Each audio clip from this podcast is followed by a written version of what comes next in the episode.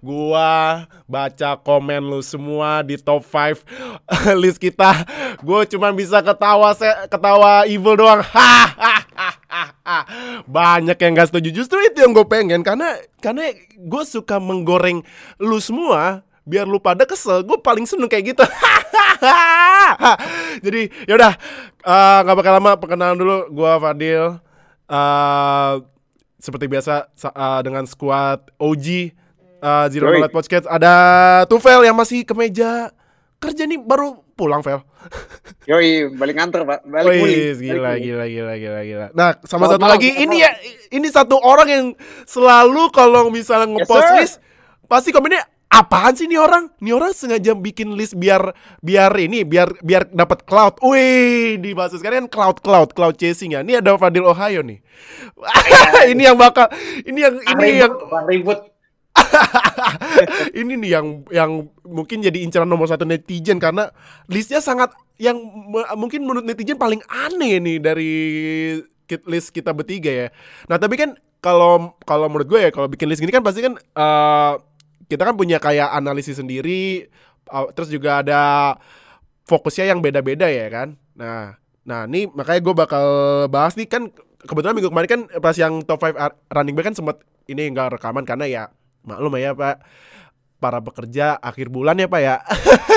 Maklumin aja nih pak. Maaf ya maaf ya maaf ya. nah ini jadi buat episode ini kita bakal uh, di sesi kasih paham pak di Yoi. gue bakal kita bakal kasih paham pa, kasih paham lu semua kenapa kita bikin list aneh. Yang menurut lu aneh sih kalau menurut kita mah biasa aja ya ya kan? Nah buat sesi ini kita bakal jelas kita bakal bikin klarifikasi kenapa kita bikin list top 5 running back minggu kemarin sama top 5 wide receiver kemarin yang itu yang yang dia tuh kalau misalnya pemain yang gak ada langsung pada anjing nih podcaster kampret gak masukin wah uh, kalau kalau kalau kalau kalau template katanya uh, nama mana cie? Kan gue gue SD gitu bla bla bla mana? Kalau yang baru uh, misalnya nama pemain jadi tukang apa ya? Udah gue kemarin tulisin uh, yang WR Adams jadi tukang cireng gue gituin aja. OBJ jadi tukang siomay. Nah yaudah. Sebelum mulai kita mau bahas dikit nih yang breaking news kemarin yang gua gua aja yang pas gue bikin video klarifikasi itu sumpah wa gue masih ngantuk masih gini ini apaan sih? Notif banyak-banyak. Udah gitu gue mau rekaman tiba-tiba perut ber, perut memanggil kan. Nah gue boker dulu. Terus balik lagi. Gue baca buset Dani Mahomes. Ini kok Mahomes dapat kontrak baseball ya? Gimana nih menurut kalau gue ya kalau gue ya kalau gue ya kalau gue ini menurut gue nih ya kalau kalau kalau point of view gue daripada Chiefs ngontrak misalnya lima tahun atau empat tahun terus tahu-tahu pas tahun-tahun terakhir kontrak misalnya nih misalnya Chiefs juara lagi ya pasti kan Mahomes otomatis minta naik ya ntar hold out tahu-tahu minta rilis minta di trade apa tanking cari QB cari QB cari QB sampai kelar juga nggak dapat dapat ntar QB yang kayak Mahomes kan nah kalau menurut gue itu uh, keputusan bagus ya kalau Chiefs ya. Cuman ya resikonya ya lu pemain bintang buangin semua karena cap space-nya bisa makan kalau nggak salah seperempat dari cap space ya. Nah, Vel, gimana menurut lu Vel? Nih kontrak ya. buset dah. Ini kontrak baseball ngapain dibawa ke football? sebenarnya uh, sebelum Mahomes sign kontrak itu kan sebenarnya kita kan udah at least udah tahu lah ini pasti Mahomes pasti komen at least 40. Ya. Pasti di, di atas 40 lah dan gitu keluar 45 pun gue ya nggak terlalu kaget gitu karena if anyone will get 45 million contract tuh ya it's him gitu. He's yeah. the best quarterback sekarang itu dia uh-huh. is coming of a championship dia masih muda uh-huh. dan menurut gue menurut gue yang desain sama Mahomes ini dan yang dikasih sama Chiefs ke Mahomes ini merupakan situasi yang kalau menurut gue sih win-win ya buat dua pihak gitu. Jadi Chiefs berhasil ngelok franchise quarterback mereka nggak uh-uh. pakai nggak pakai ada drama franchise tag segala macem. Yeah. Pokoknya emang lu you're our best player abis juara dan ini gue reward gue lock lo 10 tahun walaupun kita tahu kontrak di NFL ngomongnya 10 tahun kan nggak nggak tahu nggak belum tentu 10 tahun segitu juga kan yeah, paling betul. ya tahun tahun kelima tahun keenam ada nego ulang restructure segala macam cuma yeah. kalau kita ambil secara ambil secara face value memang per bulan ini gede banget dan secara total value itu kan memang the richest contract in sports history gitu history. dari cabang olahraga mana pun gitu yeah. just sangat outstanding gitu jadi yeah, yeah, yeah, yeah. dan ya gue nggak kaget sih untuk seorang Mahomes dapat segitu gitu. Jadi uh. dan menurut gue selain pemenangnya adalah Mahomes dan juga Chiefs, sebenarnya quarterback selanjutnya yang akan inline for extension kayak Deshaun Watson, ah. Dak Prescott, nah itu ah. lihat Mahomes naik, mereka ah. juga ikut senang gitu. Gue at least mungkin walaupun nggak se ballpark 45 ya, tapi ah. at least bisa uh, value mereka tuh bisa naik lah dengan dengan Mahomes dapat segitu gitu. Ah, oke okay, oke. Okay. Tapi lu shock gak pas tahu length kontraknya 10 tahun loh. Itu kan kalau nggak salah nah, terakhir itu yang, yang 10 yang puluhan tahun kalau nggak salah terakhir ini ya deal ya. Pas McNabb dulu ya di Eagles ya yang sampai 12 tahun nih kok berapa sih? Nggak salah sih kalau nggak salah. Kalau nggak salah ya lah. Lu shock gak Vel? Gue gue shock loh. Gue pas baca 10 tahun buset. iya 10 tahun tuh sebenarnya jarang banget ya ada di iya. ada di NFL ya. Iya. Dan kalau ngomong 10 tahun juga sebenarnya anggaplah kita anggap secara face value dan dia tiap tahun tuh dapat 45 dengan proyeksi salary cap yang tiap tahun naik. Hmm. Kalau kita si asumsi dia dapat 45 di tahun kelima tahun keenam tuh jatuhnya malah relatif bargain buat si ma eh buat si Chiefs loh jatuhnya oh, ya. Kenapa bargain? Karena kan pasti naik terus, ah. harga QB bakal naik terus dan sedangkan dia udah ngunci angka 45. Of course hmm. balik lagi. Yeah. Kita kan tahu kalau pasti akan bound to restructure nggak mungkin tetap tetap 45 terus gitu. Yeah.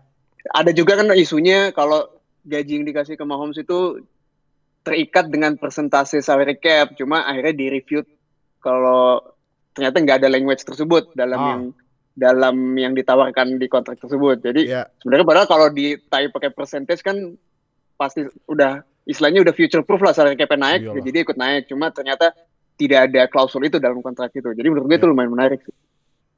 Nah, kok nah oke okay, uh, eh, itu uh, point of view to fail ya. Kalau lu deal gimana deal? Pas tahu kontraknya gue cuma gue gue lihat cuma what wow cuma wow cuma bisa bilang congrats sih ke Muhammad sih. Ah, kalau lu gimana deal? Kalau gue sih kaget juga ya maksudnya kontrak 10 tahun tuh unprecedented gitu. Kalau di sekarang kan yang benar-benar jadi golden standard untuk long term tuh biasanya Cowboys ya Ah. itu biasanya bisa ngedrive down uh, APY-nya, average per year-nya, value-nya ah. itu dengan cara kontraknya panjang-panjang. Kayak kemarin Zik kan kontraknya 6 tahun. Ya. Sebelumnya juga biasanya Cowboys itu waktu dia ngelok Tyron Smith itu juga 6 atau 7 tahun gitu. Memang Cowboys ini terkenal loyal in terms of uh, si siapa si Jerry Jones ini apa spendnya mau lama gitu.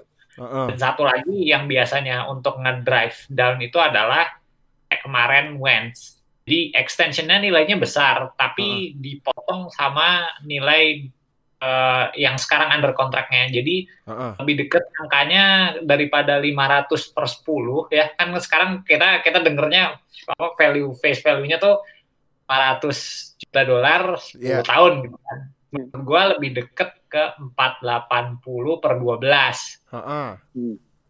Oh, jadi kan sekarang Mahomes masih under contract for the next two years kan? Yeah. Iya. Extensionnya tuh kan extension sifatnya, jadi nambah 10 gitu. Nambah 10. Jadi iya. sebenarnya Mahomes under contractnya for next 12 years gitu. Hmm. Itu menurut gua udah nge-drive down value-nya gitu kan. Iya. Yeah. Uh, yang gue kaget ya itu tadi apa value-nya tetap segitu gitu karena uh, sebenarnya pernah ada pernah ada studi kecil-kecilan ya. Aku lupa siapa yang uh, ngasih, tapi ada ada prohibitive value istilahnya. Jadi ya. ada presiden di mana pemain akan lebih dari 16 atau 17 persen dari salary cap uh -uh. di tahun berapa sepanjang salary cap pernah ada. Dan gue rasa Mahomes ini easily breaks that gitu. Kalau kalau ada yang lain yang dapat anyone who gets 40 year cap hitnya uh-huh. itu berarti dia akan akan exceed that value easily gitu. Nah itu yang yang apa namanya yang akan cukup berat untuk uh, apa namanya untuk Chief. Menurut gue itu aja sih yang gue kagetnya karena sebelumnya gue sempat baca tweet di mana agennya Mahomes dan Mahomes secara spesifik mereka bilang mereka they wanna get paid tapi in a in a way that tidak meminimalisir kemungkinan untuk mendapatkan gelar juara berikutnya karena uh. kerasa terutama tahun ini ya kerasa banget bahwa apa namanya adanya Steve Spags di defensive coordinatornya Chief mm -hmm.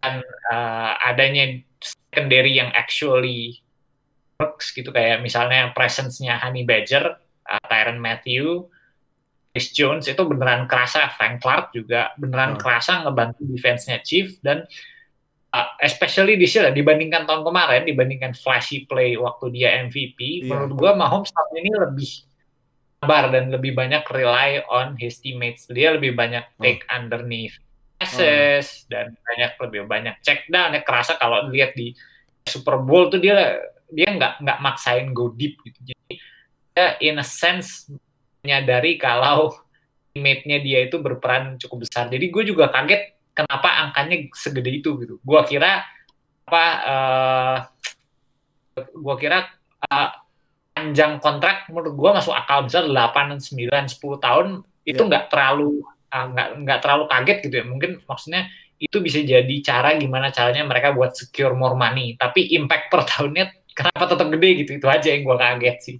hmm oke oke oke oke. Nah uh, yaudah berarti itu yang Mahomes. Jadi uh, kalau menurut kita ya ya menurut kita ya worth. Kan banyak banyak fans yang bilang gak gak ada gak mungkin ini pemain NFL 10 tahun kayak itu fans Cowboys yang paman. Eits, eits, eits. Halo paman. eits, eits, eits, eits, eits, eits, eits. Kalau nonton ya halo paman. Nah yaudah, gak bakal lama kita mulai uh, yang minggu kemarin top 5 uh, eh, running back kita ya. Ini gue baca, baca baca dulu ya komen-komen yang menghina kita. Udah covernya Lamar Siapa? Jackson. Siapa? Ada apa? covernya ngajak berantem sih. Iya, ya, ya, itu eh itu yang debat itu itu bah yang kemarin. Nih nih uh, minggu yang ini yang minggu kemarin yang minggu kemarin running back. Ini yang kemarin wide receiver buset nih gue baca nih orang debat gak kelar-kelar ya buset buset. Nah, nih yang pertama uh, oh ini yang paling banyak uh, ini ya. Uh, nih yang pertama Sekon main tenis Sekon main basket Sekon main badminton ada lagi, ada lagi. Sekon jadi Goklin. Goklinnya MetLife Stadium. nah, ya udah pertama uh, ini ya uh, pertama dari ini dulu deh. Gua gua terakhir deh. Pertama dari listnya ini deh buat buat buat episode ini uh, urutannya Tufel, gua main eventnya baru Fadil Ohio ya. oh, yang pertama Tufel dulu Fel. Lo kemarin top 5 yes. listnya pertama CMC, kedua Nick Chubb, ketiga uh, Zik, keempat dari Henry, kelima Rahim Mostert. Wah, ini gue ini di listnya Fadil Oya ada Rahim Mostert juga. Nah, kalau kata lo dalam diskusi dan di RB terbaik gak mungkin gue nggak masukin produknya Kyle Shanahan ya itu Rahim Mostert. Tapi ada hashtagnya ini hashtag yang digalakan sama ini ya sama pandit oh, apa ya expandit apa expert ya? Expert NFL apa, NFL di ESPN ya? Uh, mungkin ini salah satu yang keren ya Minakam sih. Ya. Minakam siapa sih berarti ya itu sebenarnya Eh, suara-suara dari komunitas analitik NFL Analytics di Twitter biasanya yang sering menyuarakan adanya paham tersebut gitu paham dan Mina Times itu cuma salah satu oh, suara salah satu nasional dia. yang mengamplify suara itu aja. Ah, yeah. nah. Fel, gimana Fel? Silakan klarifikasi lu top 5 running back ini. Kenapa nih yang pertama ya? Gue ini, uh, ini per, per ini ya, per, per list gue tanya dua aja ya biar cepet ya. Hmm. Kenapa lu masa taruh Rahim Mostert? Kan lu statement Kyle Shanahan ya. Nah, gimana sih yeah. emang menurut mungkin mungkin yang nonton nonton kan nggak nggak terlalu perhatiin skema Kyle Shanahan. Kalau tapi kalau menurut lu gimana sih skema Kyle Shanahan ini bisa ngakomodir Rahim Mostert biar jadi salah satu top 5 running back di list lo gitu? Uh, mungkin buat yang fans NFL yang rada lama, mungkin kenal namanya ada running back dulu di Houston Texans namanya Arian Foster. Oh, Arian Foster tahu dong. Dia tahu, pasti gini. Dia itu, ah itu, yang gini ah. habis selebrasi dia namaste. Gini namaste. Dia itu zaman dulu si si Shanahan itu ada di staffnya Houston Texans. Oh, oke. Okay, Arian okay. Foster itu un undrafted man dia. Iya, gitu masuk. Iya. Masuk masuk masuk di NFL undrafted. Iya. Gitu Texans masuk skemanya running gamenya Shanahan, doi itu langsung eksplosif di NFL 1000 yards dan dia jadi salah satu one of the best running backs in the league gitu yeah. dan uh, menurut gue skema Kyle Shanahan itu adalah the big proponent of his success, of uh -huh. Arian Foster success gitu.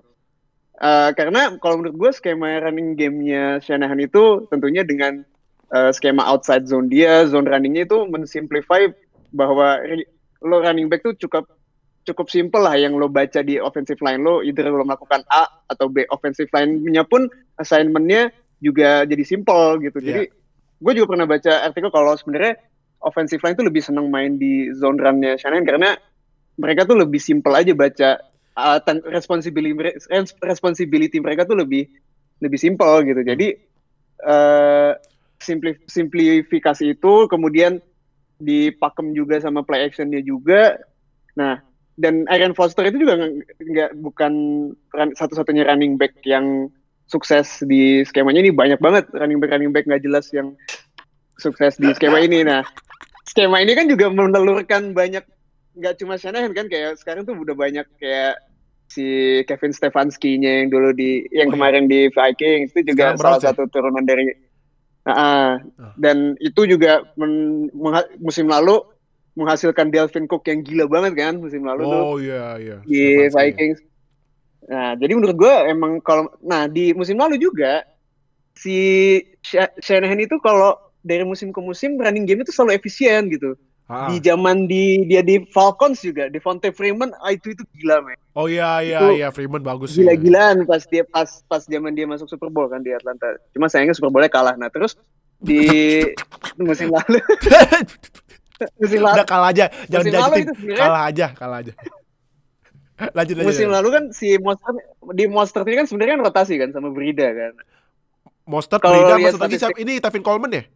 Man, Coleman. Ya. Kalmannya cedera ya, ya. Nah, terus si sebenarnya kalau lihat apa, apa statistik advance-nya yang akan dijelaskan sama Fadil Ohio nanti ini, Ais, si monster ini. itu ada itu ada di bagian ke atas men. Padahal jadi itu menunjukkan oh. dia emang efisien banget dalam melakukan uh, running game dan menurut oh. gue itu kredit itu Shanahan. Jadi kalau kita ngomongin running back huh? yang memang notabene kerjanya running dan gua nggak masukin produknya Kyle Shanahan itu menurut gua rada kurang aja sih dan oh. menurut gua di list gua ini di top 5 yang sebenarnya gue yakin itu cuma satu yaitu Christian McCaffrey sisanya sebenarnya kalau gue tulis dua sampai lima itu posisinya sejajar itu kayak gini pak dua sampai lima itu segini satunya di sini oh iya oh oke oke oke karena menurut gue ya jadi gue sebelumnya sebelum tahu ada paham running backs don't matter ini sebenarnya dengan sebenarnya kalau ngikutin Patriots dari lama itu yang diikutin mereka gitu loh.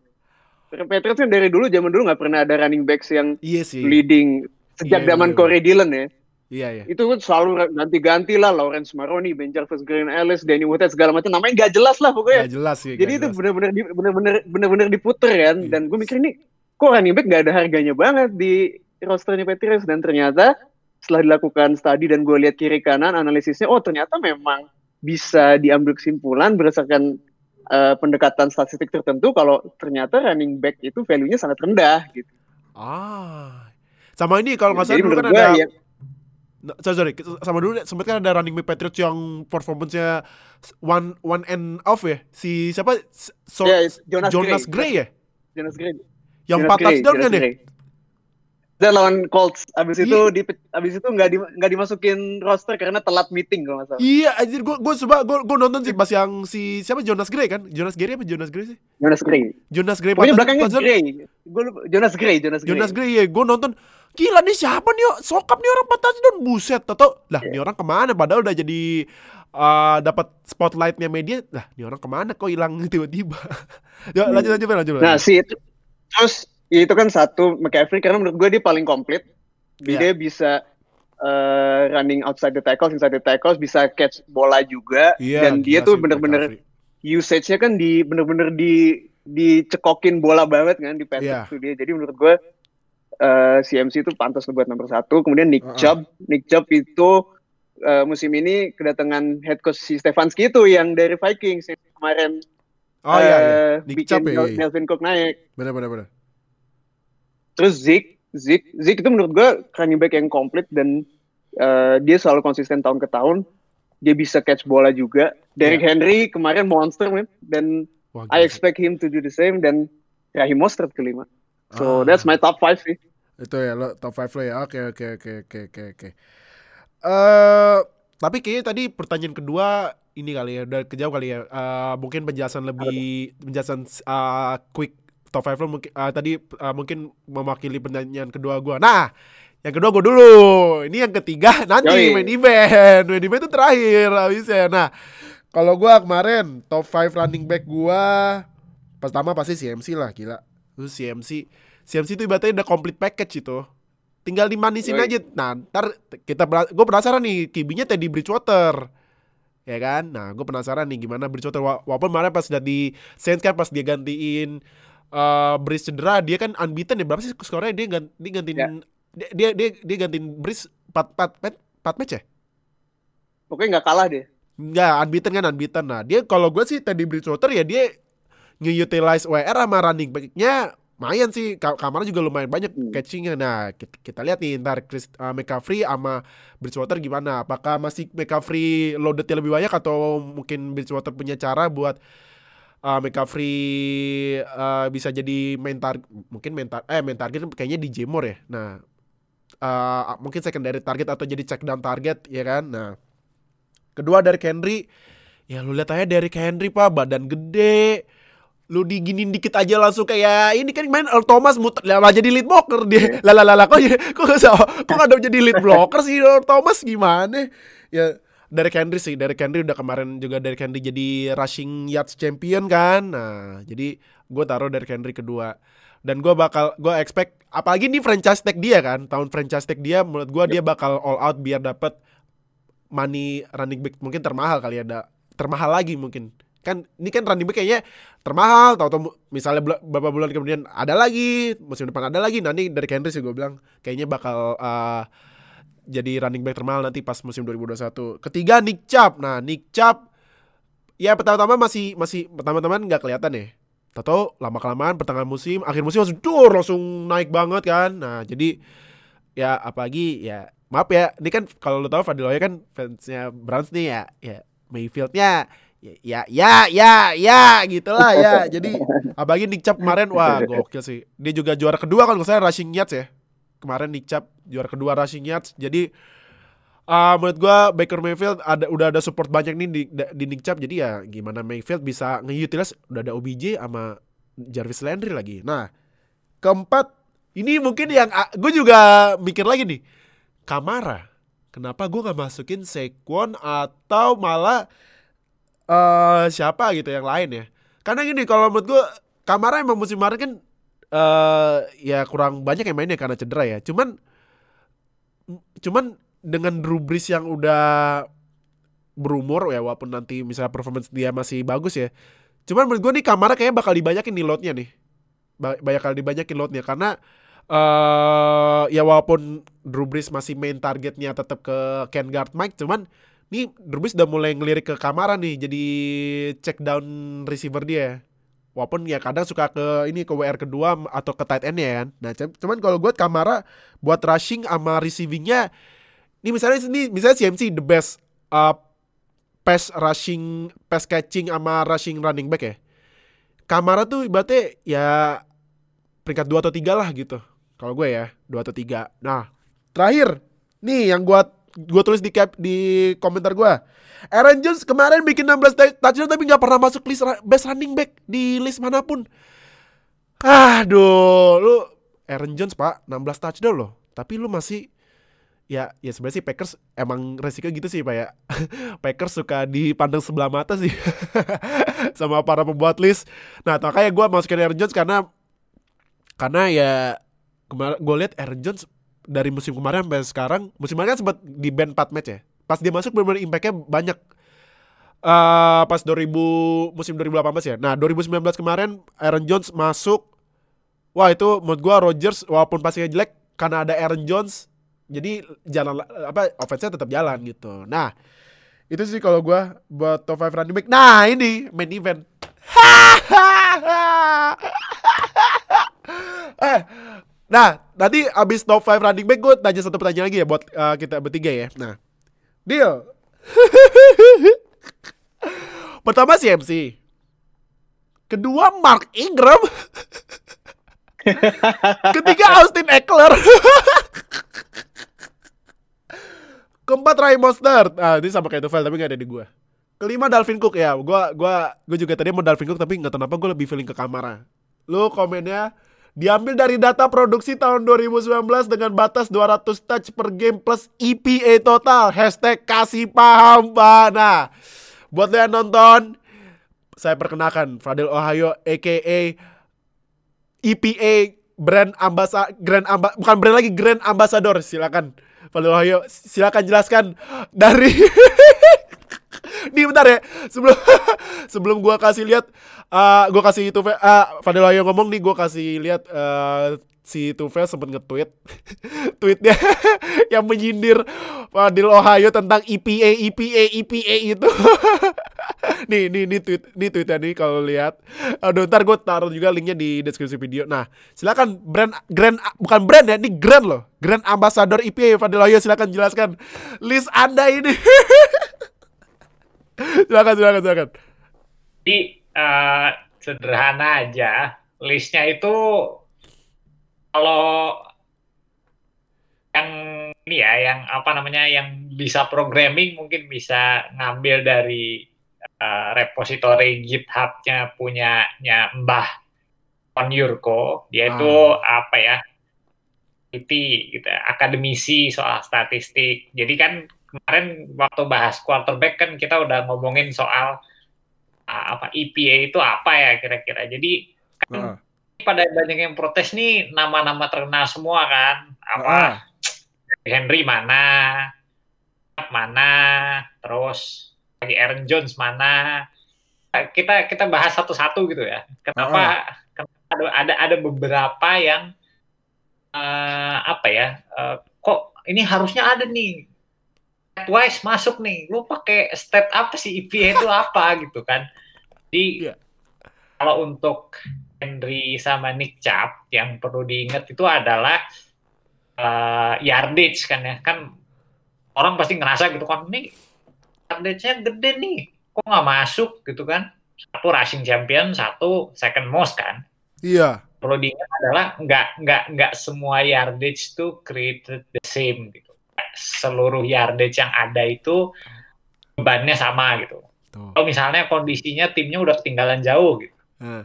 Sama kayak apa ya garbage time di NBA gitu. Ah, Kalau dia time, scoring iya. tapi scoring di posisi yang nggak penting gitu, ya kurang nilainya gitu. Nah itu take care of that mostly ya for most part. Gitu. Jadi ya memang itu menitik beratkan ke satu ya apakah merubah kondisi game gitu. Jadi impactful nggak sama game? Kan dia itu perhitungan apa yang akan terjadi selanjutnya gitu kan. Uh. Dalam one given play, apa yang paling mungkin terjadi selanjutnya? Apakah touchdown, apakah field goal, atau no score, atau gimana? Uh. Nah, main-main yang topping this list adalah main-main yang playnya mungkin nggak banyak, mungkin nggak flashy gitu nggak nggak ATR touchdown kayak Derrick Henry gitu kan ATR touchdown gitu tapi they consistently shows up dan merubah game state gitu.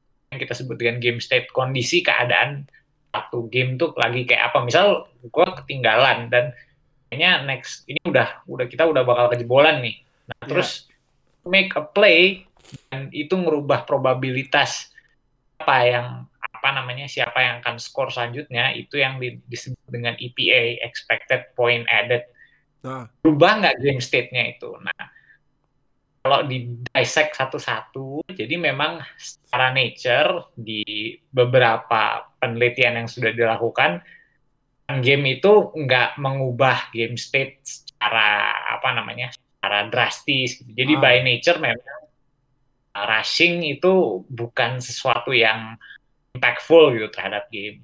Tapi misalnya udah lead nih, memang tujuan kita adalah protect the lead gitu kan, nggak nggak ah. melulu apa namanya, nggak melulu uh, ngeskor lagi, tapi bisa kayak apa wasting time aja gitu kan. Iya. Yeah. Apa nggak masalah. Jadi ada gunanya, cuma itu not reflected well lah istilahnya dalam IP. Jadi by nature memang kalau hanya hanya value-nya hanya rushing saja, cukup sulit untuk dapat EPA dan ah. kategori scoring tuh agak susah lah dalam dapat poinnya. Itu yang terjadi dengan Derek Henry dan uh, Nick Chubb.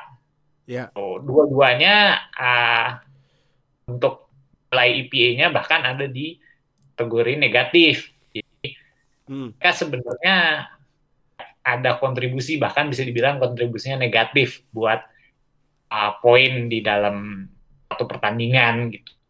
Iya. Yeah. Untuk uh, apa namanya uh, yardage ya. Yang kedua uh, adalah touchdown. Aaron Jones kan katanya 16 nih touchdownnya.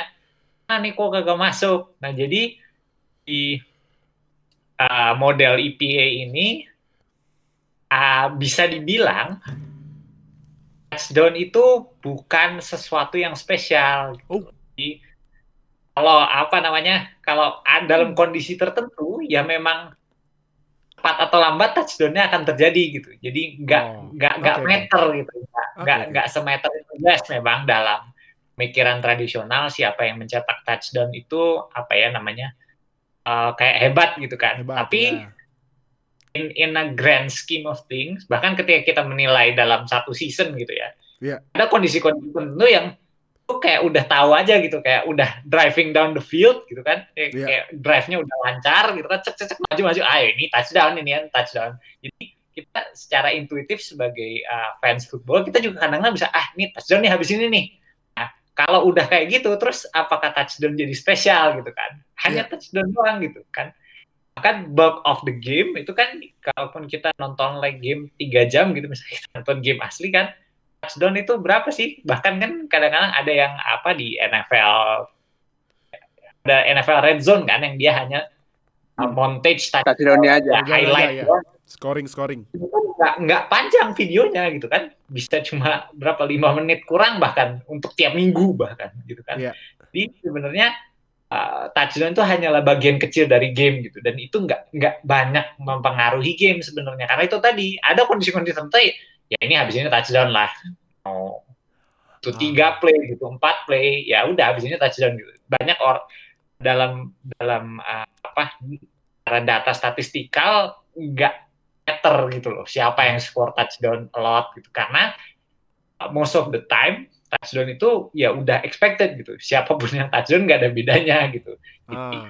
Kalau menurut model EPA ini jumlah touchdown itu tidak berpengaruh gitu. Makanya Aaron Jones juga sama nilai EPA-nya negatif bahkan untuk ini. Oh iya? Aaron Jones? Eh. Serius? Serius, serius. Wah. Nah, tapi sebelum lanjut, uh, nanti gue tulis uh, tulisannya di deskripsi video tadi apa uh, datanya dapat dari mana nanti nanti uh, dapetnya dari Datanya mana? dapat dari ada repository kalau untuk uh, programmer atau uh -huh. developer mungkin cukup familiar dengan GitHub. Jadi itu semacam apa ya? Macam orang nulis code gitu terus disimpan di internet. Jadi orang lain bisa make kalau kalau mau gitu. Oh. Jadi mungkin kalau ada yang uh, data engineer mungkin kan sekarang lagi populer tuh di listing jobs tuh. Bisa main-main dengan apa datanya Nah, tuh pertama tuh dari kasih paham kan sama list running back kita. Nah, ntar gue tulis di deskripsi video ya tuh yang link tadi dari Padel Ohio tuh. Nah, sebelum kita moving on yeah. ke list top 5 wide receiver, gue mau nanya lagi. Kenapa gak ada Saquon? Why? Fail. Why? Why? Kenapa lu gak masukin Saquon? Ya mungkin jadi favorit uh, para netizen gitu. Yang katanya Saquon jadi tukang goklin. ngepelin live. Kalau kalau di list gue juga sebenarnya mungkin tiernya sama dengan dari nomor 2 sampai ke bawah gitu loh. Kayak ah. yang gue bilang tadi. Karena menurut gue uh, gue setuju dengan value running back itu nggak terlalu tinggi. Jadi sebenarnya kalau lo panjangin listnya mungkin di top 10 mungkin akan gue akan masuk Saquon di situ gitu. Jadi ah kalau karena ini top 5 kebetulan aja gue potongnya di Monster gitu. Oh. Sebenarnya tapi secara tier, secara kualitas gue menganggap dia itu setara dari mereka semua gitu dan menurut gue produksinya saya kan juga kemarin jatuh kan, jatuh banget. Iya, karena cedera juga ya. Offensive line Giants, offensive line Giants juga bapuk. Jadi yeah. menurut gue uh, selama tidak ada pertumbuhan talent dari Giants juga gue sanksi apakah tahun musim ini dia akan bisa mengembalikan performa pas, pas dia pas saat rookie gitu. Yeah. Pas rookie dia penyelamat fantasi gue loh padahal. Wih. ya, pasti juga itu uh, pemain kadang disuka apa enggak karena fantasy ya, Pak? Ya? Karena fantasy is life ya, Pak ya. Iya, tapi speaking of Saquon deh, ini balik lagi ke ke value running back.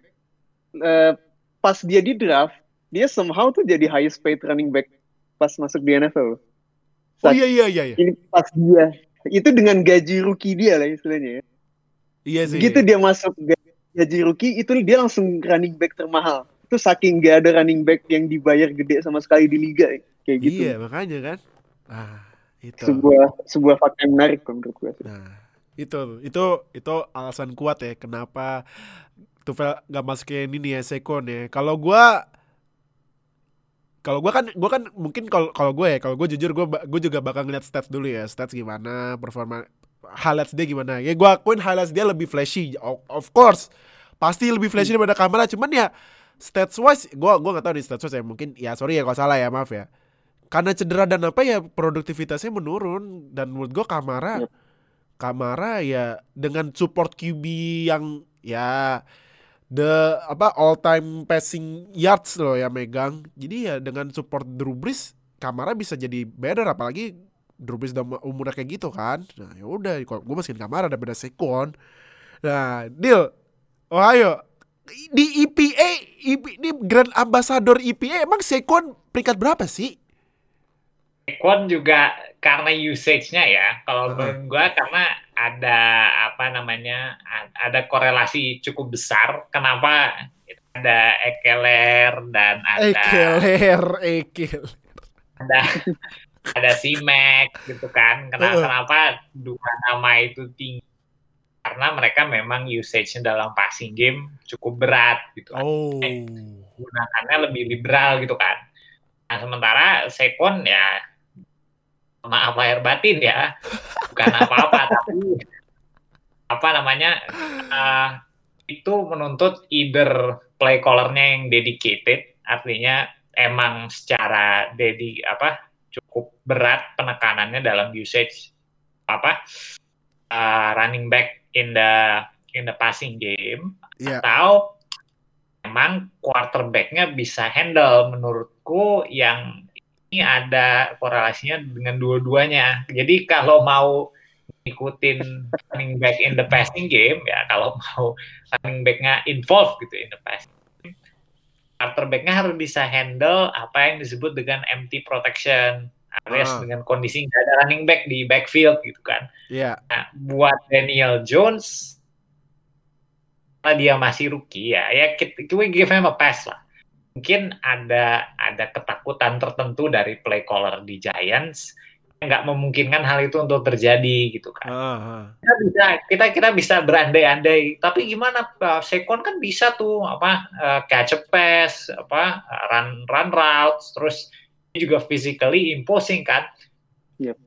Bisa atau nggak bisa itu masalah lain ya. Masalahnya kita nggak melihat dia melakukannya secara konsisten, either by choice, artinya uh. either by giant choice, jadi nggak diberikan kesempatan untuk melakukan hal itu, uh. atau memang dia nggak bisa gitu kan. Masalahnya kita nggak lihat karena nggak ada buktinya gitu loh. Dan hanya ada dia main konsisten di atau di wide out kayak McCaffrey ya nggak ada juga gitu karena yeah, memang nggak yeah. ada ada nggak ada kejadiannya gitu jadi ya tadi begitu jadi ada ada dua tipe running back yang masuk ke dalam list gue ya. Oh, apa They're, they are apa namanya really good at running dan skimnya memungkinkan.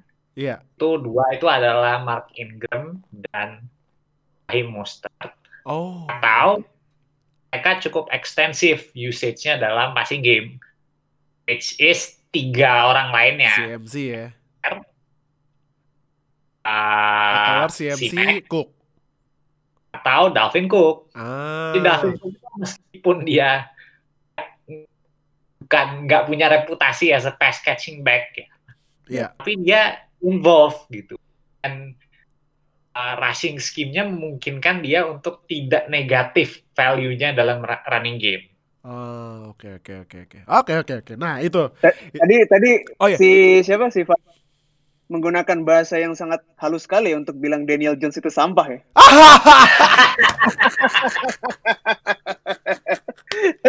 kan emang kan emang ini kan pada Loyo kan ini pak polos analitikal ini kalau misalnya pada yang bilang Daniel Jones sampah dia langsung wah ini udah udah ngajak ribut bikin list kayak gini nih kasih paham pak juga ngajak ribut. Wah ini nggak bener nih aduh.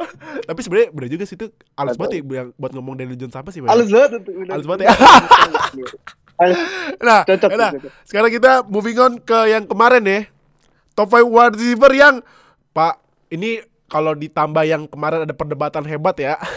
Ini ini kayaknya komen terbanyak nih pak di sama kita bikin top 5 list nih. Ini gue baca komennya dulu ya. Yang pertama komen-komennya ini uh, Amari mana? nih, nih ya, nih nih, nih yang yang yang satu komen yang debatnya nggak kelar-kelar nih ya. Kupur Cup, WK WK WK WK. Davante Adams mana? Stephon Diggs mana? Mana lebih lebih baik mereka berdua daripada Cup? Hmm, oke. Okay. Dia dia belum dan tak lagi bakal dikasih paham sama Grand Ambassador EPA ini. Nah, Terus ketiga, loket mana? Habis itu ada yang bilang OBJ jadi sales gunting. Ya Allah, sales gunting lupa. Buat gunting rambutnya kali ya. Nah, terus uh, siapa lagi ya? Ini ada juga yang bikin uh, dia bikinnya top 3. Pertama Julio, kedua Tyreek, ketiga Michael Thomas. Tyreek di atas Michael Thomas. Michael Thomas kan yang mencapai rekor reception musim kemarin.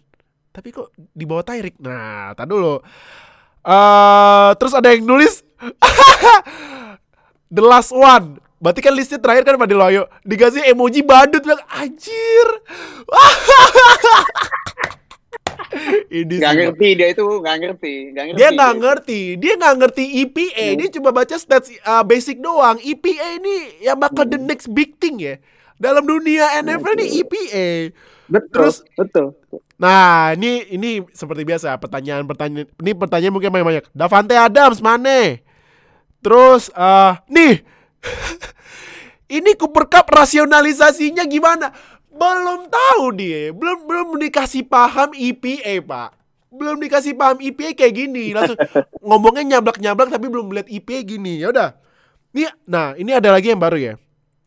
What about Fitzgerald? Ah, Fitzgerald Fitzgerald. Udah tua Fitzgerald. Udah tua, tua Pak. Udah tua. Ya Allah, udah tua, udah ada Hopkins juga, Pak. Masih juga masukin Fitzgerald. Udah ada Hopkins. Ngapain juga masih masukin Fitzgerald? Ya udah, yang mana yang pertama, Vel.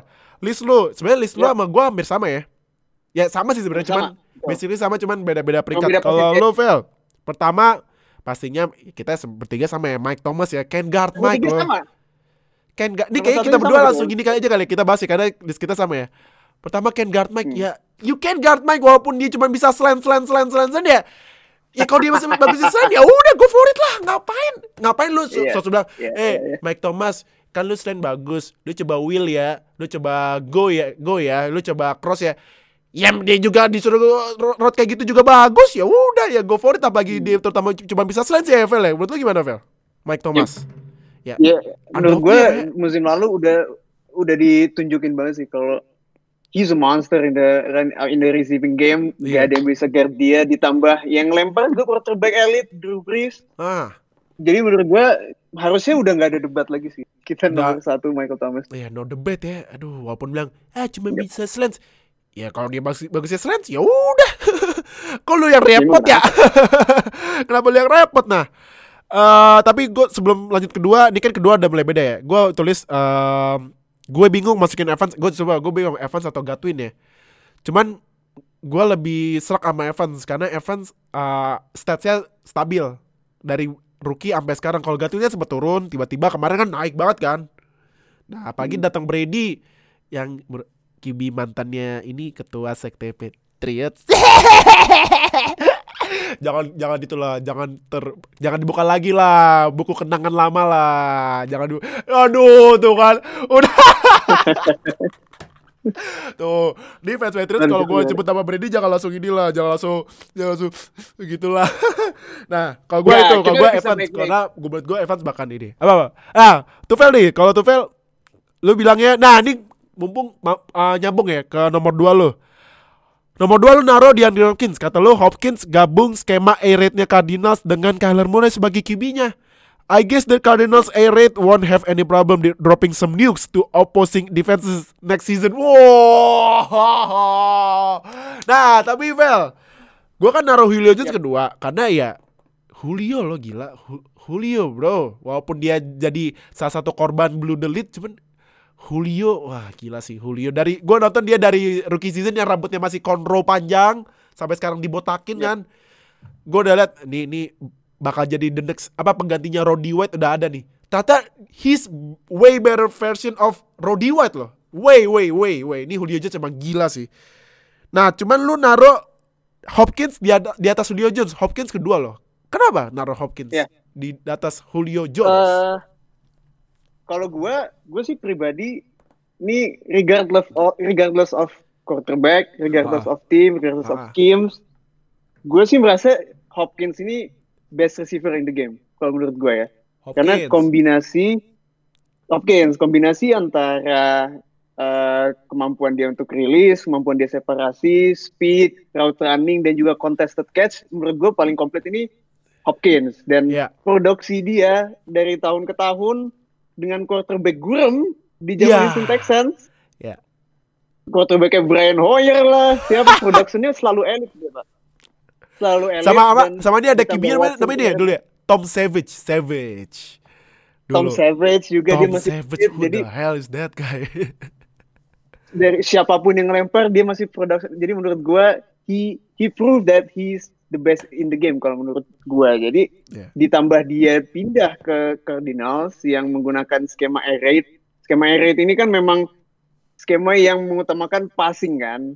Jadi yeah. dia lebih ke passing dulu baru running gitu dan dia kalau skema air raid kan sebenarnya dasarnya kan kalau apa istilah personelnya itu kan selalu mostly tuh dia ngeran empat receiver kan ada ada empat receiver dalam satu uh, dalam satu formasi gitu dan yeah. Cardinals ini musim lalu adalah tim yang mengeluarkan formasi personel empat receiver ini paling sering gitu. Iya yeah, iya. Yeah. Dan ini tuh passing game di Cardinals juga mereka tuh targetnya akan sangat liberal sekali ke receiversnya gitu. Nah problem dari Cardinals musim lalu itu adalah mereka nggak punya clear cut number one receiver outside of Larry Fitzgerald kan sudah way past his time. ya pak ya. Iya, iya nggak bisa diandalkan untuk dicekokin bola lah gitu istilahnya dan Hopkins ini udah biasa banget dicekokin target kan jadi yeah. ditambah sama yang liberal ngasih passing kombinasi antara Kyler sama Hopkins menurut gua akan meledak musim lalu musim depan musim depan ya oke oke okay, okay. kalau nggak salah berarti empat yep. WR itu Fitzgerald Christian Kirk Andi uh, Andy Isabella. Isabella ya Andy Isabella satu lagi siapa ya? kesukaannya Fadil tuh Andy Isabella iya mana ini. Sama satu lagi siapa ya? Gue gue sempet gue pas pas itu tahu gue satu lagi. Musim lalu tuh ini. Musim lalu Demir Bird. Demir Bird tapi kan oh, iya, udah Bird. ke Iya Bird, Bird, Demir Bird ya, ya, ya. Nah, nah tuh. Terus uh, eh, gue nomor 4 Tyreek Hill karena gini loh. Tyreek Hill di atas Mike eh, eh sorry sorry. Uh, gue nomor salah salah, salah gue. Nomor 4 gue Mike Evans balik lagi karena komen gue tadi. Kelima gue kenapa gue masukin Tyreek Hill karena gini ya Tyreek Hill ya lu tau larinya kayak maling ya, maling dikejar sama warga ya. Kencang banget tuh. Tau-tau lu uh, udah dijaga dua orang dan, dan di ujung itu uh, tuh maling tuh uh, di di end zone. Nah, sama satu lagi yang gue suka nama Tyreek Hill, mau tau apa? Dia kecil. Dia larinya kenceng, tapi dia di double cover masih bisa nangkep. Itu masalahnya. Kenapa masih yes. bisa? Gue nonton pas dia ke, du, uh, match kapan ya? Pas lawan Texans atau apa atau kapan gitu? Dia dijaga dua orang pasti passingnya Mahomes kayak Mahomes apa Matt Moore ya pas itu ya? Passingnya nggak terlalu kenceng tapi dia kayak mundur lagi. Dijaga dua orang dia nangkep nangkep tapi nyaris touchdown. Nah itu makanya gila nih tarik kill speed ada dan dia bisa ngelakuin yang para wide receiver tinggi-tinggi kayak Michael Thomas sama Julio Jones sama yep. Mike Evans bisa dia bisa ya walaupun nggak se, se efektif mereka bertiga. Cuman at least bisa gitu loh kalau tarik kalau gue ya Tyreek Hill ya. Nah, Vel, kalau lu Tyreek, nah lu Vel, Tyreek Hill keempat, Mike Evans kelima. Kena, kalau Mike Evans kan gue udah jelasin ya. Kalau kenapa Vel, Mike Evans kelima? Yep. Kenapa nggak Chris Godwin? Karena ada Karena ada oh, Brady. Karena ada Brady. Titik. Karena ada Brady. Karena ada Brady. Kenapa nggak Chris Godwin? Karena menurut gue uh, Evans itu lebih punya ancaman di red zone. Oh. Gua. Karena dia badannya gede ah. dan menurut gue sih dia lebih uh, bisa melakukan contest, contested catch dibandingkan Chris Godwin gitu. Ah.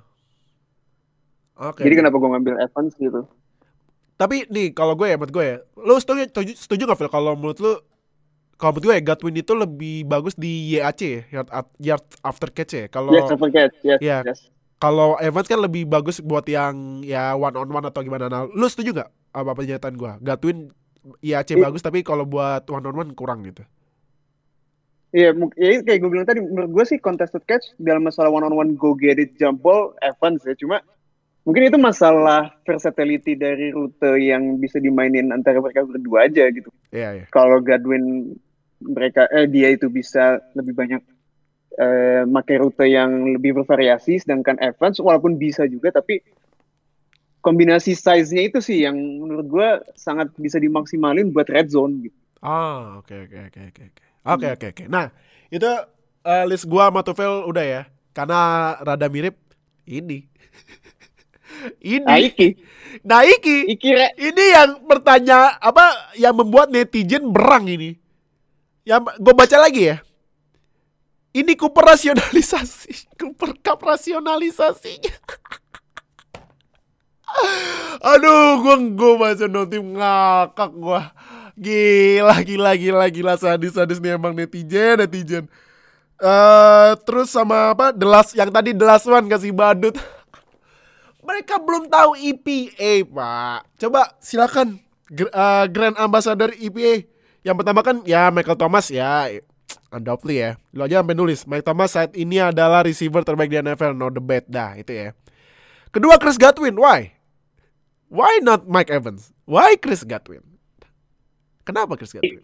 Jadi ada ada tema tertentu ya, ada tema tertentu di mana zaman sekarang itu ada ada shifting.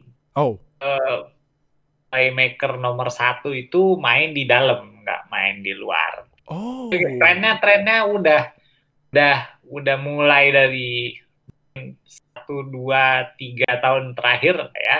Yeah. Udah shifting di mana kayak uh, Mike Thomas biasanya dia main mungkin nggak ini ya nggak apa nggak nggak nggak nggak cukup kelihatan buat uh, yang cuma sekali nonton mungkin tapi yeah, mungkin yeah. bisa dilihat kalau misalnya kita lagi nonton highlight sekarang atau apa ngeliat-liat lagi Thomas ini mainnya ke apa sih? Dia tuh lumayan sering main di dalam di ah. either nomor dua atau nomor tiga. Artinya dia main lebih deket ke online-nya gitu. Dia run slants, artinya route inside inside route. Iya, yeah, iya. Yeah. Dan sekarang adalah isolasi playmaker dalam. Uh -uh. Memang begitu tren sekarang. Jadi memang kalau dilihat best playmaker sekarang semuanya move inside gitu. Meskipun enggak only harus orang dalam ya, maksudnya orang yang hanya main di dalam gitu. Nah, kalau kita lihat misalnya Edwin sama Cup, mereka adalah orang-orang yang hanya main di dalam gitu. Iya, yeah, iya. Yeah. Tapi kalau bisa dilihat tadi apa namanya productionnya IPA ya, artinya impactnya terhadap game, artinya karena mereka mempengaruhi kondisi game itu besar sekali. Kalau dalam data kasar, EPA kasar, untuk tahun 2019 itu listnya persis seperti apa namanya disebutkan. Oh. Nomor Mas, nomor dua uh, Chris Godwin, nomor tiga uh, Cooper, Cooper Cup, Cup. ada Hopkins, terus ada Julio Jones. Di di antara list itu sebenarnya ada sih, tapi karena dia tight end, tight end. jadi Pak keluarin dari listnya. Jadi kalau kalau kalau bisa dilihat uh, apa namanya, kan pertanyaannya, loh itu kan uh, eh, EPA aja. Kalau sekarang banyak uh, the name of the game sekarang kan efisiensi kayak dibawa dari basket kan. Ya. Yeah. Cukup metrik advance saja nggak cukup gitu kan. Banyak yeah. yang bilang uh, tujuannya apa receiver kan di pass gitu apa apa passing superior dibandingkan run adalah karena potensial untuk gain yardage-nya lebih besar gitu loh. Terus yeah. apa nggak perlu dipertimbangkan ya, efisiensi passing secara EPA? Eh, ya perlu dipertimbangkan. Uh, menurut gue tetap ada value di mana receiver itu ya bisa nerima target dalam jumlah banyak gitu. Oh. Jadi menurut gue top end receiver itu adalah yang bisa diandalkan kapan pun gitu. Bahkan ketika kan uh, logiknya adalah gini, kalau orang-orang tahu lu receiver jago, lempar ke lu, lu tetap bisa nge-impact tim bagaimanapun dilemparnya ke lu gitu. Oh. Karena kita, kita tahu ada beberapa, jadi ini gue skim aja ya, ada beberapa nama kan yang yang jadi orang-orang protes. Salah satunya adalah Tyler Lockett. Jadi ah. Tyler Lockett dari tahun ke tahun efisiensinya bagus. Artinya kalau kita lihat uh, kita bagi jumlah EPA total production dalam setahunnya satu season dengan jumlah play yang menyangkut dia, dia jadi target, either complete atau nggak complete. Itu dia efisiensinya highest, bahkan highest uh. dalam sejarah oh, EPA gitu dari tahun 99 hmm. sampai sekarang. Tapi ada masalahnya, oh. dia nggak pernah dapat lebih dari 80-an target dalam start. Oh. Target ya? Bukan right. catch.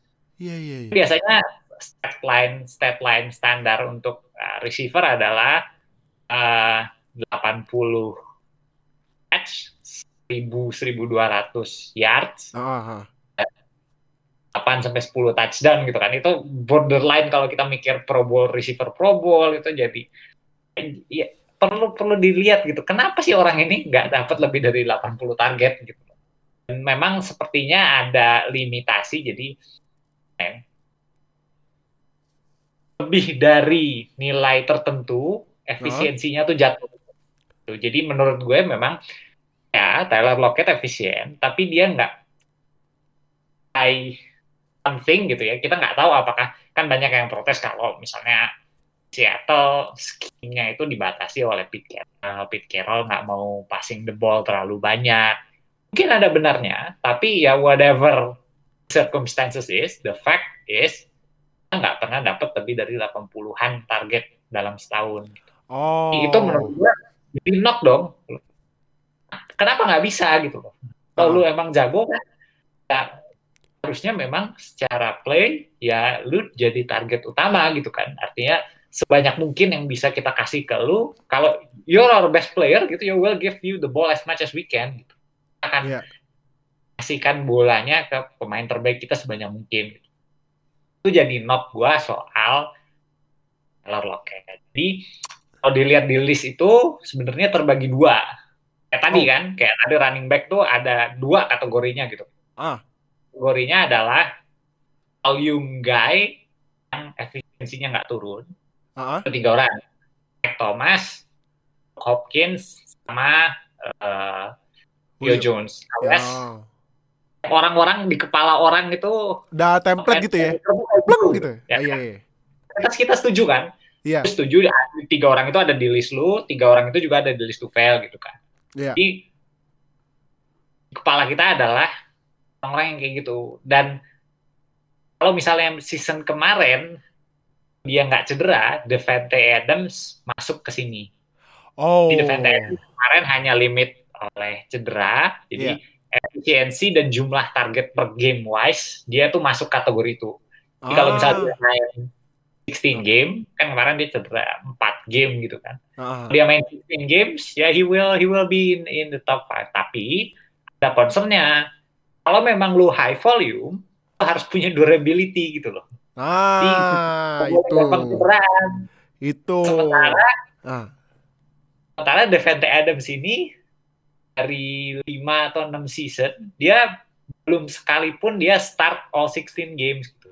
Ah, tuh. 16 games tuh. di dua season pertama, tapi tuh. nggak start in those games gitu. Jadi kita nggak belum pernah lihat Devante Adams uh seperti all year long gitu. Sementara hmm. buat orang yang depends sama volume, artinya depends dari jumlah target dilempar ke dianya berapa, itu matters gitu loh.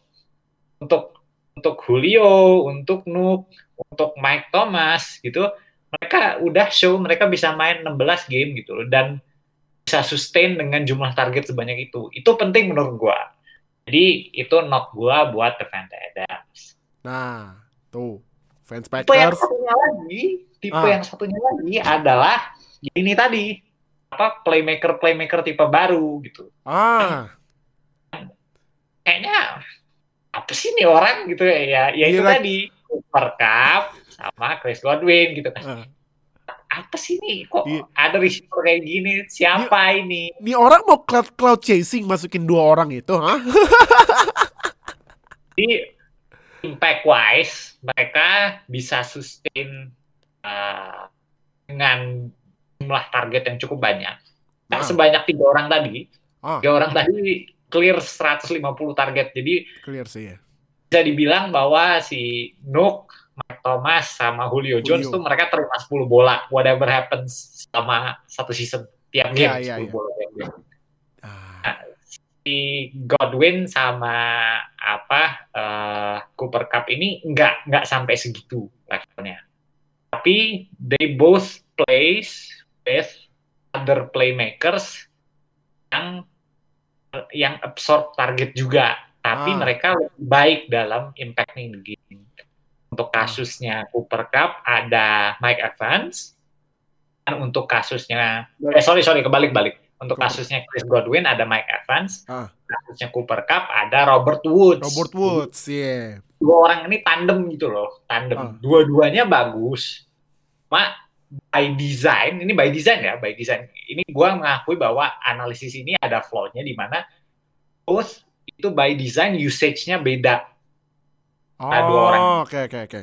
Chris Godwin selalu main di slot, selalu main di dalam. Sementara Mike Evans tuh hampir exclusively main di outside gitu. Dia run go, dia run fit, dia run comeback. Uh. Memang gitunya gitu-gitu aja. Dan secara analitik memang uh, bagus gitu. Enggak, enggak, ya sama kayak running game tadi. Ada rute-rute tertentu yang memang analitik wise ketika dilihat gamenya nggak besar gitu. Dan itu adalah kebetulan rute-rute yang diran oleh Mike Evans gitu uh -huh. artinya memang by design sistemnya ini right now tidak maksimalkan kontribusi Mike Evans. Tapi yang dimaksimalkan adalah kontribusi begitu juga sistem yang ada di LA Rams gitu. Main inside yang main kicking routes. Banyak Cooper Cup gitu. Jadi ah. dia both kondisinya mirip makanya tadi gue bagi dua ada ya tradisional playmaker yang uh. ada Thomas, ada Nook Hopkins, ada Julio Jones dan ada new age playmaker yang ya kalau kalau kita pinjam bahasanya Tufel mungkin sering ngomong sistem player gitu kan. Ah. kan dulu Tufel bilang sistem GB, sistem GB gitu uh. kan. Kalau sekarang mungkin kita bahasnya ada sistem WR. Nah, sistem WR ini golden child-nya untuk tahun terakhir ini dan menurut gue ya nggak ada ekspektasi buat production mereka turun gitu. Adalah hmm. Chris Godwin sama Cooper. Itu justifikasi gue masukin dua orang itu ke dalam nah berarti pertanyaan kedua gue kenapa dua orang yang gila di netizen emang. Kenapa dua orang ini di atas Hopkins dan Julio? Kenapa kenapa nggak kenapa nggak misalnya nih ya mungkin mungkin mungkin mungkin ya misalnya nih listnya kayak gini Fadil Hayo tapi buat netizen maunya mungkin pertama Michael Thomas, kedua Hopkins atau Julio. Ya Hopkins sama Julio tukeran deh dua tiga, empat lima mereka berdua dah. Nah kenapa lu naruh dua pemain apa pemain yang uh, style baru ini di atas dua pemain selain Michael Thomas yang masuk kategori volume guys? Jadi ada beberapa pertimbangan. Uh-uh. Pertimbangan utamanya, jadi itu list itu purely sorted by EPA gitu. Ya. Yeah. EPA. EPA kasar. EPA, EPA kasar ya. Uh-uh. EPA total dalam satu season. Itu S Godwin cukup jauh dibandingkan yang tanya di bawah gitu. Oh, oke okay, oke okay, oke okay, oke. Jadi bisa dibilang kan naruh Chris Godwin di nomor 2 itu harusnya valid. Statistically ah. wide. Ya. Yeah. Nah, kalau untuk Cup? Super Cup, uh. emang gua rasa ya, gua rasa, gua rasa mungkin ada efek Tuh karena beda, karena uh, bedanya beberapa poin, tapi nggak sesignifikan itu. Tapi oh. gua rasa gua prefer itu karena mau gimana pun juga ya menurut gue ya menurut gue menurut gue nih ya. Ada faktor quarterback. Makanya jadi gue pertama gue sort kalau ada something yang aneh ya gue re reorder manual lah kasarnya. Ah. kayak yang gue pertimbangkan adalah faktor quarterback. Kalau lo lihat quarterback sekarang eh sorry season kemarin dan season depan itu gue rasa yang enjoy production yang bagus dari sisi quarterback itu adalah uh, Nuk dan Julio gitu. Mereka uh, ada advantage main dengan quarterback yang better, yeah. gitu kan. Uh. Tapi performance mereka tetap di bawah dari raw EPA, EPA kasar yang didapetin dari si Cooper Cup. Ah.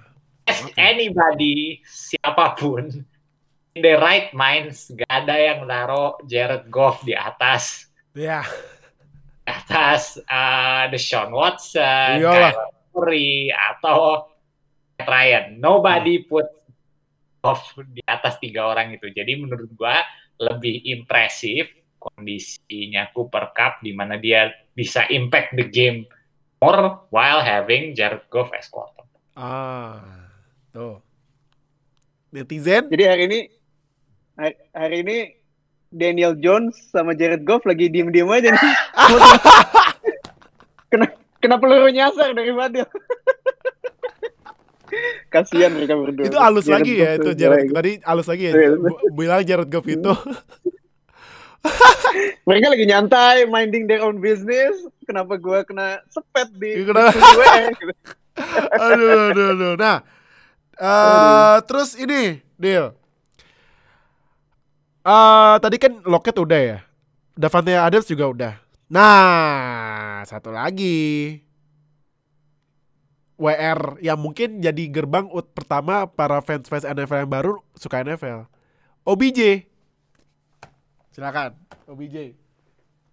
Gimana OBJ? OBJ? Jadi again ya, uh, apa namanya? production ya jadi um, kan kalau kita ngomong soal ranking itu kan kita bisa ngomong apa yang ada hasilnya gitu. Uh -huh. dan apa yang bisa kejadian. Nih lo lo lihat ini gerakannya udah bagus gitu loh. Harusnya kalau dia gini gini gini gini gini dia bisa perform dengan baik gitu. As as good as siapa pun yang lagi perform baik. Kalau gue bilang uh, adalah oke okay, argumennya diterima tapi kita nggak lihat hal itu kejadian gitu. Whatever the circumstances is nggak lihat hal itu kejadian. Ah. Kalau di run numbers-nya BJ sangat jelek. Kita okay. perlu understand the context ya. Browns memang uh, baik historically maupun dalam beberapa tahun terakhir punya uh, uh, apa namanya uh, track record yang baik dalam uh, producing all numbers of offense ya. Jadi artinya kita bisa lihat bahwa yang jelek offense-nya gitu kan ya. Uh, uh. Tapi uh, ketika kita lihat pas di Giants ketika lagi jalan, numbers-nya OBJ oke okay lah, tapi dia bukan top tier gitu. Itu uh. dia kadang-kadang cedera. Artinya kalau kita mau masukin ke top 5 agak sulit gitu. Ya menurut gua dalam kondisi yang benar, artinya kalau kita at his Giants days and his heydays, one hand catch, yeah, yeah, yeah. flashy, all the flashy plays oh, gitu all ya. flashy stuff ya. Menurut gua dia bisa masuk uh, jaran mungkin I don't know 20 top 10 WR lah. Artinya uh. dari play style, dari apa namanya production uh, numbers, dia itu masuk ke kategori playmaker yang uh, oke. Okay, gitu.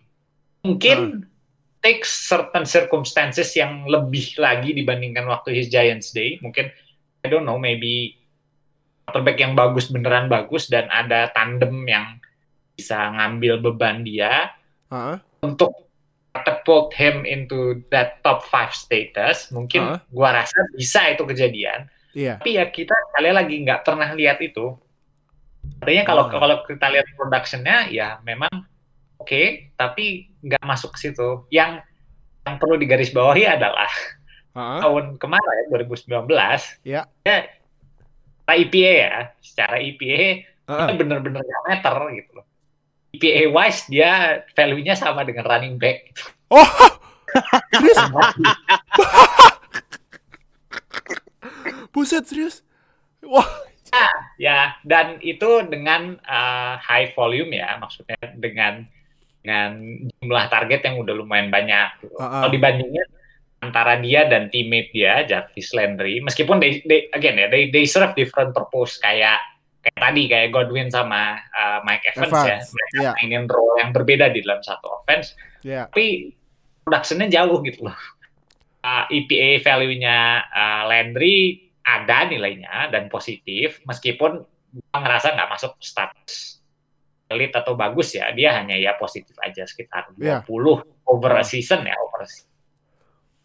Tapi uh, iya OBJ nggak ada nilainya gitu loh point zero something gitu hampir negatif. Zero. Nah, memang harus gue akui ya. Jadi uh, uh, by nature karena dia statistical measure ya, uh, untuk passing passing game, memang outcome dari pass pass play itu variasinya lebih besar. Artinya yeah. kan dia bisa positif besar dan dia bisa negatif besar juga. Beda dengan running game yang lebih dekat ke uh, ke nilai tengahnya ya. Jadi lebih jadi running game tuh lebih steady kita bilang. Huh? Artinya secara untuk pengaruhnya ke dalam game state running game tuh lebih tidak merubah, lebih kecil gitu. Hmm. Tapi ada gunanya dan passing game tuh variasinya lebih besar gitu. Jadi lu bisa dapat plus besar, lu bisa jadi dapat juga minus besar gitu. Ah. Itu itu yang perlu digarisbawahi. Jadi if everything goes wrong kayak Brown selama namanya.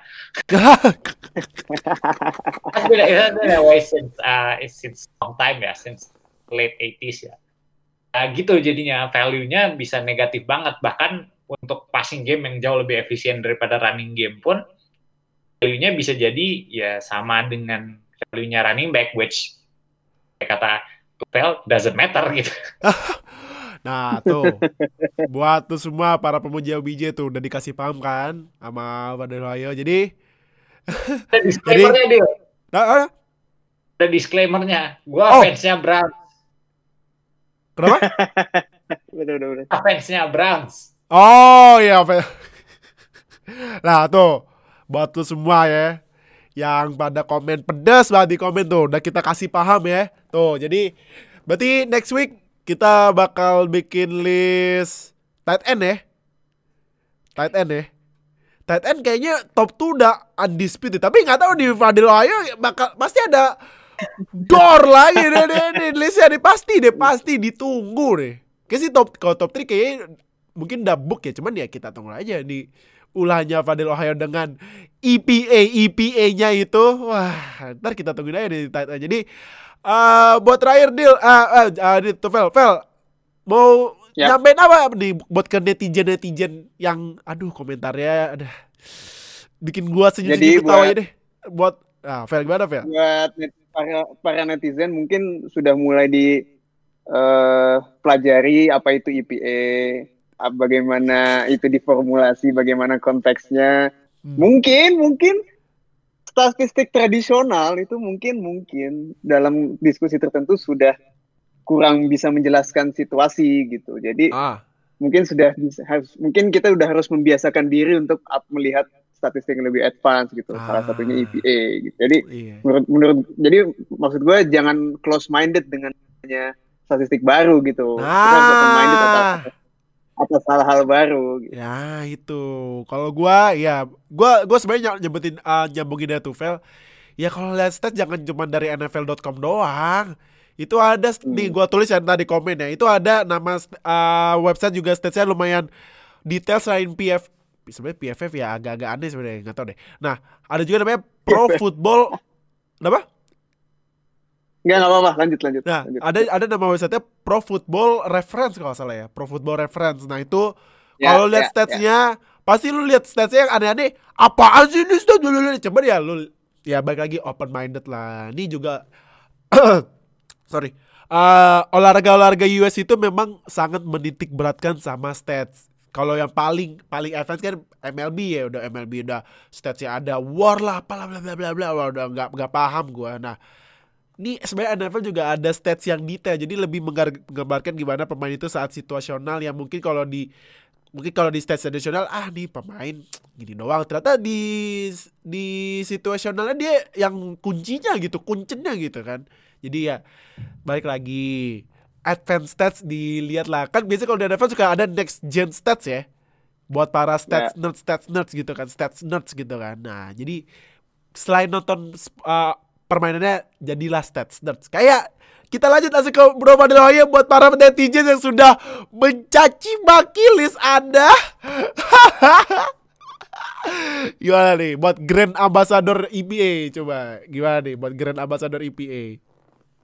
Uh, uh, gue sih sebenarnya nggak ini ini amat ya maksudnya nggak ya udahlah nggak nggak peduli peduli amat komentar netizen gimana cuma uh, gue berusaha seobjektif mungkin dalam memberikan ranking dan cara yang paling objektif menurut gue saat ini harus akui memang IPA mungkin ada lemahnya ada ada beberapa hal yang nggak bisa diilustrasikan dengan baik ya tadi gue ngomong soal touchdown kan if you are a touchdown guy mungkin value yang diberikan anda terhadap touchdown bisa lebih besar daripada para ekonom atau statistician yang yeah. gelut di bidang ini tapi ya itu berusaha seobjektif mungkin dan itu dari data hasil permainan yang ada gitu jadi yeah. gue sih buat ranking ya sebisa mungkin dengan data yang cukup valid lah. Ah, tuh. Jadi buat tuh semua para netizen yang langsung langsung panas tuh jari lu mau komen-komen tuh. Balik lagi dari kita bertiga, silakan belajar advance stats ya, oke? Okay? Jadi buat next week yep. tight end kalau misalnya lu pada kesel tiba-tiba, ih Kelsey kok di bawah, ih kok kita di bawah, sorry, atau enggak, ih kok siapa ya contoh lagi ya? Ah top 3 pasti itu ya. Atau misalnya di Fadil Ohio naro Zach Ertz di gak ada atau di bawah. Nah itu ada backingannya. Nah mau tau, mau tahu penjelasan tentang top 5 uh, eh, yang aneh ini? Nah makanya setiap minggu kita bakal rilis kasih uh, session kasih paham pak. Nah jadi yaudah thank you buat yang udah nonton ini lumayan lama juga ya sejam ya. Karena ya ini penjelasannya ini ini buat mengklarifikasi ini para netizen yang langsung panas ini uh, yang langsung panas kuping dan wah udah, udah panas panas panas semuanya. Nah jadi thank you banget udah nonton thank you banget Tufel udah join thank you banget uh, Berfadil Wahyu udah join. Thank you banget yang udah nonton jangan lupa subscribe kita klik lonceng klik lonceng subscribe. Kenapa no kenapa? Kenapa Tufel? Kenapa Ah, lanjut oke. Okay.